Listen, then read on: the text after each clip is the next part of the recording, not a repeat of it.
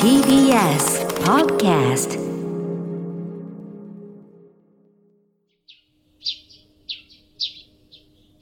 桂宮治。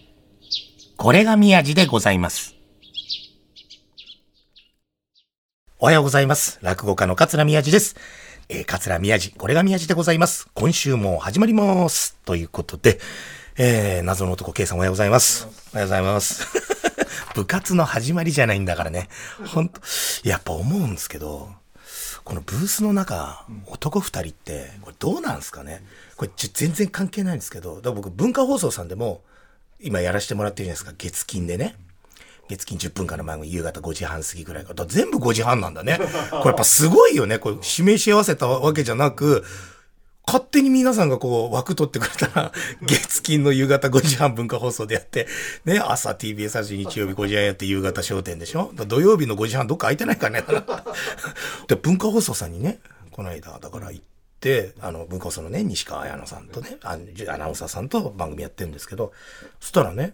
あの、生放送、もちろん文化放送さんその時間もしてるじゃないですか。生放送でね、やってて、そう、この番組のそっち側にいる人が、ディレクターさんが、その文化放送さんの生放送の番組のディレクターさんもやってて、ね。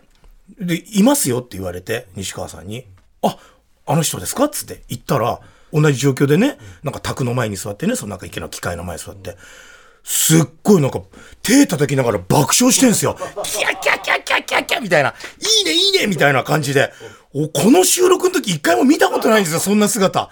あれ絶対ね、文化放送の坂口亜美っていう アナウンサーに気に入られたくてやってんだと思うんですよ、多分。すっごいんですよ。俺もうそれ見てイライラしちゃって。で、僕、ブースの奥の方のね、なんかみんなが溜まる場所があって、そこからこう手振って、こっちを見てくれたんですけど、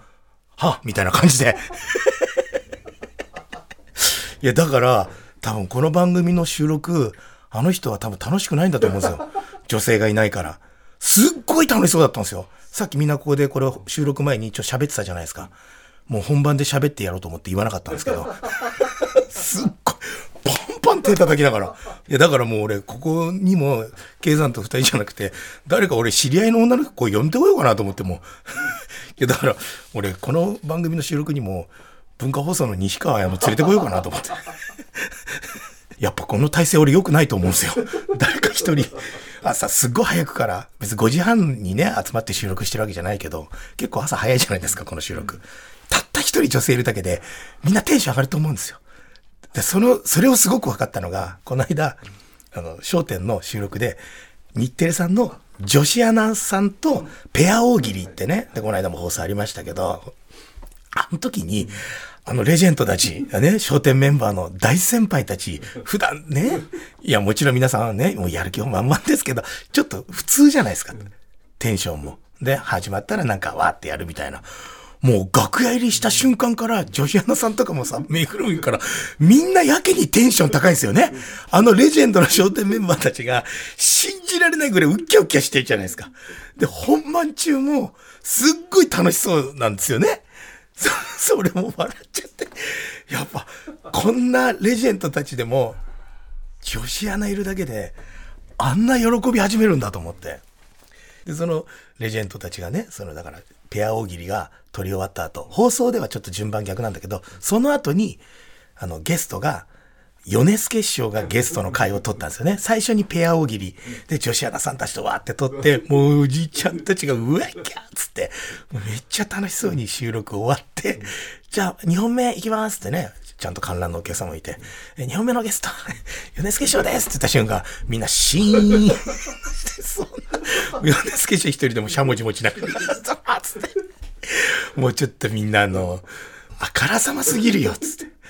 周りのスタッフの人たちもね、そう、あの人たちはいつもね、女子アナ来るとね、キャッキャするんですよ、つって。いや、本当にね。いや、でもまあまあ、そんな感じでね、この番組も、そろそろね、謎の男 K さんを、えー、ちょっとあの、追い出して、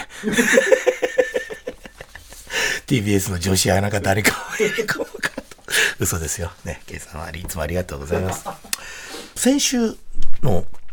番組中にね、母の日なんでね、どういう風に過ごしましたかってお便りくださいっていう、えご案内させていただいたら、え実際に、ありがとうございます。メールをね、送っていただいて、すいません。えー、それ読ませていただこうかなとね、5月8日母の日皆さん、どのようにお過ごしになったんでしょうかというね。宮地さん、K さん、おはようございます。東京都の川島と申します。お、すごい名前をね、えー、川島さんありがとうございます。えー、我が家の母の日の思い出は、よく母の日クーポン、かっこ、肩もみ、お手伝いなどを子供たちと作って渡していた記憶があります。うん、子供たちも中学3年生と高校3年生になり、なかなか母の日だから特別に何かするかということもなくなってきましたね。今は感謝を込めて家族で花より団子なので、武蔵小山のしゃぶ用で 和気あいあいたらふく食べるのがここ数年の母の日です。お、いいですね。そうですね。なんか、カーネーションね、あげるのもいいんだけど、なんか家族みんなでね、お食事行った方が、で、お母さんもね、あげ前生前っていうか、ね、あの、ご自宅で用意しなくていいし、片付け、一番嬉しいんじゃないかな。そんなんでね、子供の顔見ながらご飯が食べられるっていうのが、どうしてもね、うーん母の日ってね、子供たちなんかいろいろあげても、結局家でご飯食べると、最初ね、そう、子供たちほら、手伝いなよとか言うと、最初手伝うけど、結局途中であいつら飽きるでしょ。そんな、そんなね、大人にならないとやっぱね、母親のありがたみってなかなかわかんないから。もう一個呼ぼうかな、時間あるから。えー、ラジオネーム、ひねもすのたりさんからいただきました。ありがとうございます。母の日のエピソード。息子が中学生の時にお菓子をくれました。コンビニで売っている200円くらいのチョコレート菓子ですが、少ないお小遣いで買ってくれたのかと嬉しく思い、戸棚に大切にしまいました。しかし、ほんの数日後にこのチョコは息子の部屋のゴミ箱で変わり果てた姿で見つかります。えまさか食べた？と聞くと悪びれる様子もなく、うん。実際にはもっと適当なだるそうな返事と書いてありますね。信じられないと私がプンプンしていると、そんなに食べたかったの？そんなのまた買ってくればいいじゃんと呆れられ、そうです。息子は自分であげたものであることすらすっかり忘れていたのです。真相を告げると、マジで？あ、そういえばと驚きつつ大笑いされて終了でした。ちゃんちゃん。ネタじゃないんだ。これすごいですね。秀本そたりさん、息子さん。多分ね、お母さんに何かあげたいなって言ってね、カーネーションじゃなくてチョコ買った時点で、もう自分が食べたいもの買った。どうせ母ちゃん、チョコなんか食わないし、あげとくだけあげといて、後で食べりゃいいや、みたいな。いや、そんなことはないのかもしれないけど。でもまたこれもね、いい思い出じゃないですか。実際そのチョコを買うっていう、その時はね、お母さんのことを思いながら絶対買ってるわけだから、なんかやっぱ親になるとね、物をもらったり何かしてもらうっていうより、その瞬間その時、あ、自分のことを子供が考えてくれてるんだなっていう手紙一つでもそうだけど、なんか買う時も。なんかそれがわかるだけで、嬉しいですね、親ってね。そう、別にその、何かしてもらいたいとか何か買ってもらいたいとか、じゃなくてね、パパとママのことを今、その瞬間は考えてくれてたんだなっていうのがわかるだけでね、いいんじゃないかという。我が家はね、5月8日僕、地方公演だったんで、ああ、ちょっと全然ダメだなと、うん、何もできないなと思ってたんですけど、でも、あの、まあ、早く終わったわけじゃなくて、まあ、ちゃんと終わって、車で新幹線の駅まで送ってもらって、そしたらね、やっぱ、あの、余裕を持って新幹線取ってるから、あ、これ全然大丈夫だと思って上編しようと思ったんですけど、もう新幹線激混みで、で、もう上編ができない状況で、で、自由席なんてもちろんもう並んじゃってて、これ上編できてたらなと思ったら、あれ、グランクラスってあるじゃないですか。もう乗ったことないけど、1分1秒でも早く、ね、夕方過ぎぐらいに帰れば一緒に母の日のお祝いできるからと思って、よしグランクラス自分が最初に撮っててもらってたはやぶさよりは全然早く帰れるから、はぁっつって、初めてグランクラスにね、乗ったんですけど、全然グリーン車でいいわ、あれ。なんか、コックピなんか宇宙船のコックピットに、なんかね、落ち着かない、逆に。なんかもう、そんな人間じゃないし、なんかこっぱずかしいしね。うん。でも、でもそれでなんか早く帰れて、東京駅着いて、その時まあ何も買ってなかったから、どうしようかな。で、子供たちにはもう前日、前々日ぐらいから、もうパパいないから、お前らちゃんとなんか、ママに日頃の感謝の気持ちあるんだったら、勝手にやっとけよ、つって。もうね、小学生全員ね、6年生、4年生、1年生だから、何かしらできんだろう、つって。まあ大丈夫、った、みたいなこと言って。でも俺も何もねえなと思って。どうしよう。あ、そうだ、東京駅。調べたらお花屋さんが、あの、地下のところにあったから、行って、東京駅の地下って、高いね。花すっげえ高いなと思って。可愛らしい缶の器みたいなのに、カーネーションがね、ちっちゃいのがポンポンポンポンって刺さってて、で、バラが一輪で、5000円ぐらいするんですよ。ええって。5000円か。うん。でもまあいいかと思って。でもまあそれ買ってね。で、家急いで帰って。そしたらもう子供たちいて。どどうした？あげた？つってもうご飯の支度を、ご飯の支度をママがやってんですよ。いや、お前らやんないの？つって。大丈夫。ママやりたいっつってるから。って言ってねえよ。つって。じゃあみんなで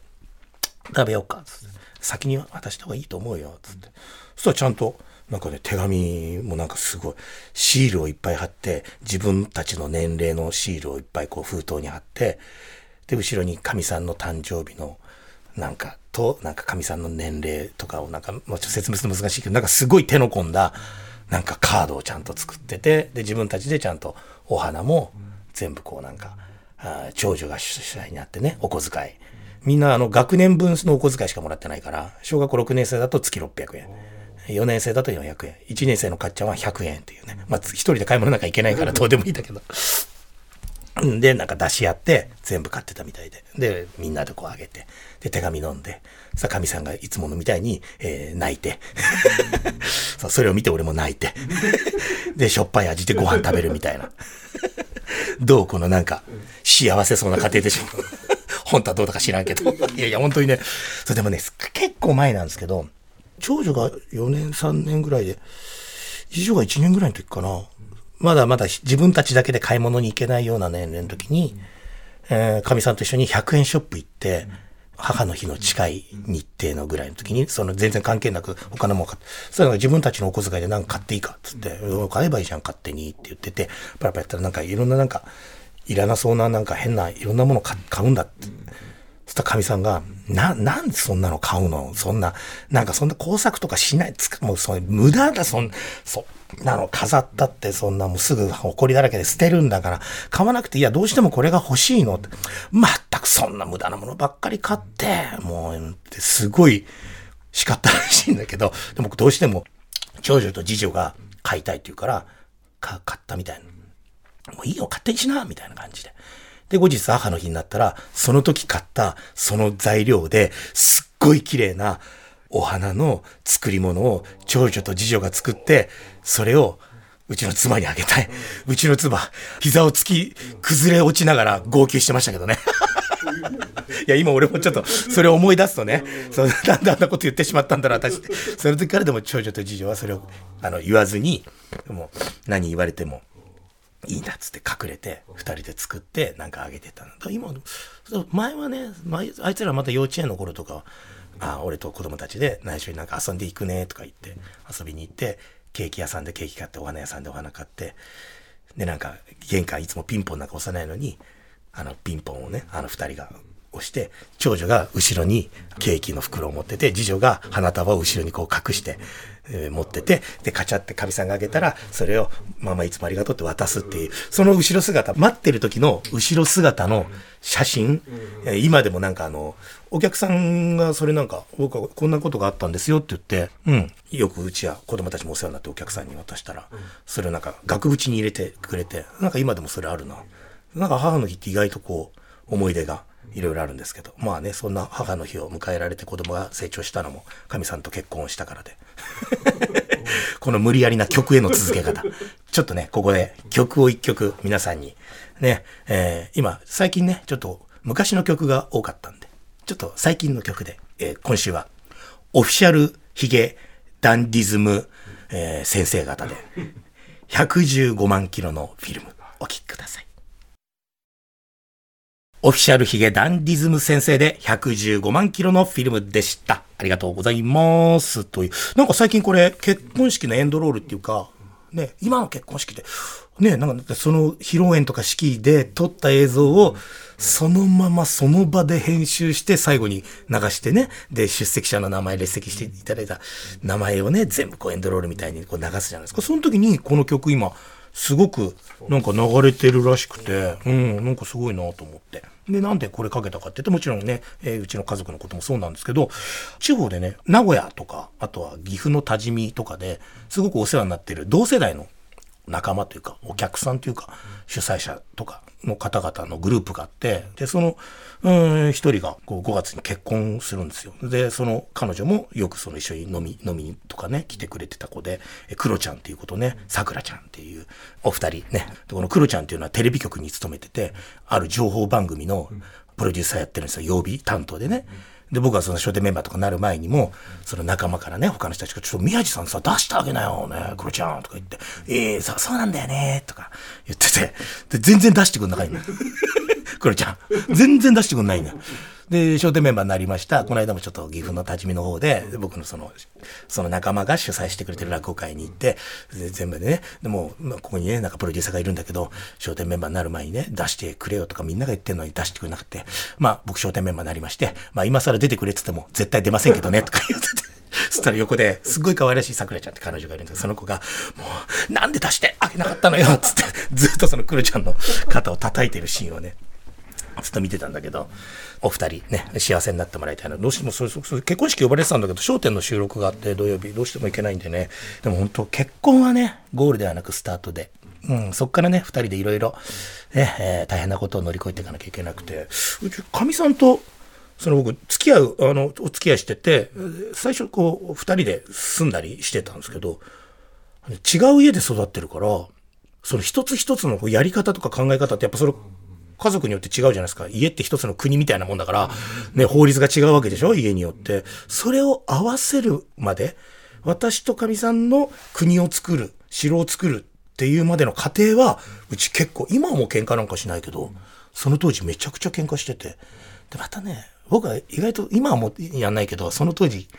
そう、台所にね、キッチンに結構一人で立って、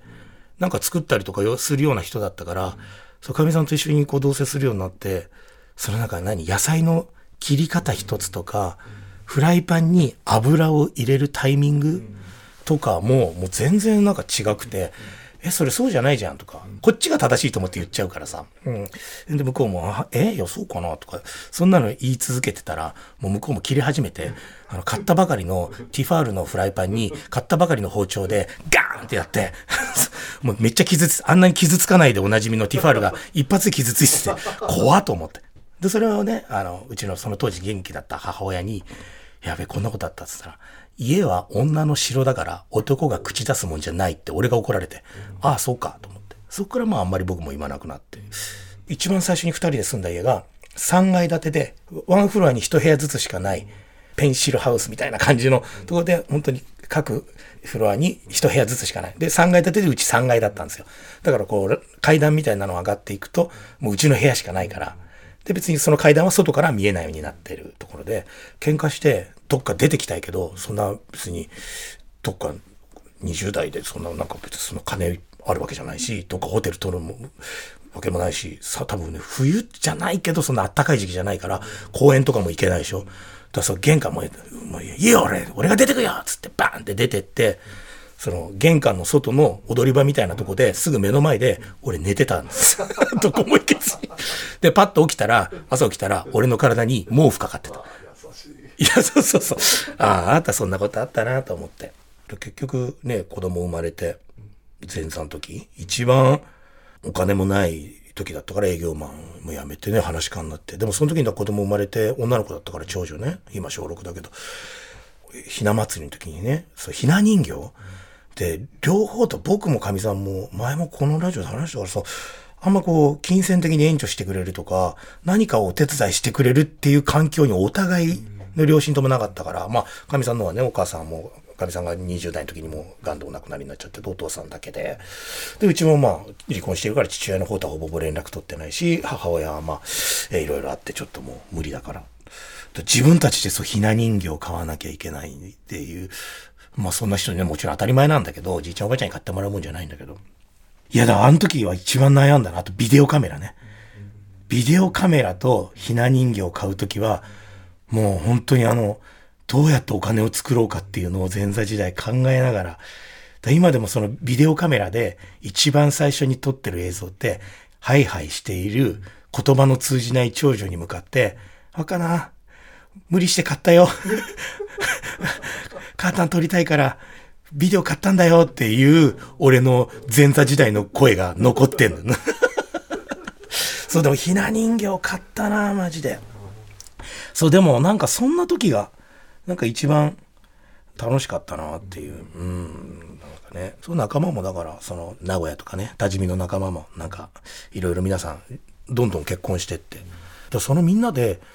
そうこの間あの緊急事態宣言というかとかあとまん延防止とかがもう解除されてあのそんな大人数じゃなければねあの会食ね名古屋の方ももう今大丈夫だったんで会が終わった後にじゃあちょっとあのあんまり人がいっぱいいるとこあれだからあの知り合いのお店ね貸し切るんでそこでちょっとこじんまりやりましょうっつってああじゃあそれなら僕も出ようかなって言って名古屋の駅の近くにあるねスワローっていうお店なんです。もう名前言っていいんです。スワロー。でなんでスワローなんだろうってそこお店行って、またその同世代の仲間の学校の時の友達。だからもうその店主と奥さんも同い年ぐらい、同い年っていうかその同世代なんだけど、40代なんだけど。なんでスワローなんだろうきっとあれだ。もう冗談でね。クリーニング屋のなんかスワローチェーンみたいなのあって、それをこう、亡くなった後に、なんか飲食店始めたんじゃない？ほら、こんな作りじゃん。ここカウンターでその奥がなんかクリーニングやるとこだったんだよってボケたんですよ。そしたら店主が、そうですって言って。いや、マジかっつって。あの、テレビ番組だと一番やっちゃいけない。ボケたと思ったら正解だったっていうパターン。そんなことあるっつって。そのクリーニングが、スワローチェーンが出てった後に、そのままそこで飲食店始めて、そのまま名前をスワローにしたって、もっと考えろよっつって。で、まあ、行ってみんなで、ビール、ね、生ビールと瓶ビールあるっつってじゃ、でもまあ普通生じゃないですか。じゃあ生っつって。ジョッキじゃなくてちょっとおしゃれなグラスみたいな、薄いね、グラスみたいなのがこう出てきて、じゃあ飲みましょうみたいな感じでね、みんなで乾杯っつって。後から来た人も生って頼んだ時に、その、旦那さんと奥さんでやってて、その奥さんの方が生ビールを継ぎながら、すごい綺麗な方で、なおかつ言葉遣いも丁寧な方なのに、生ビールを注ぎながら、やべっつったんですよ。なんだろうと思って俺カウンターで近くにいたから、え、何が、あ、大丈夫です。みたいな。生ビール継ぎながらやべっていう人なかなかいないじゃん。俺どうしたんだろうなと思って。うん、で、まあまあいいやと思って。で、まあ、生ビール一杯飲み終わって。で、結構みんな飲み終わってから、みんなもうもう一杯ずつ生でいこうか、つって。お母さんに、すみません、じゃあ、あの、みんなもう一杯ずつ生、つったら、ないです。ちょっと待って。え、え、ないって何？つって。すいません、あの、樽、これあの、新品だと思って、あの、いたら、あの、すいません、あの、もう口開いてたやつね。その、皆さんの一杯分でもうなくなりました、つって。いや、もう何日前からここ予約してたんだ、つって。じゃあもうビールないのさ、あの、瓶ビールはあります、つって。赤星みたいな。なんか、ちょっと珍しいやつ。ああ、じゃあもうそれでいいや、つって。で、飲んでて。で、もう一人後から来る人がいて。で、その人も、が生ビール結構好きな人で、ちょっとさ、誰々来るから、もう生ないんでしょ？じゃ生ビール頼んだら、何も言わずに、綺麗なんですね。冷えてるその、生ビールのグラスに、その赤星を綺麗に注いで出したら、泡もちょうどいい感じだったら、生ビールうまいって言うと思うから、ちょやってみようよ、つって。いいんですか？って、もういいよいいよ、もうないんだから遊ぼうよ、つって。入ってきて、何やじゃないのもさ、生って言ったら、まあ生だって、はい、つって。シュポッつって落としてんだけど、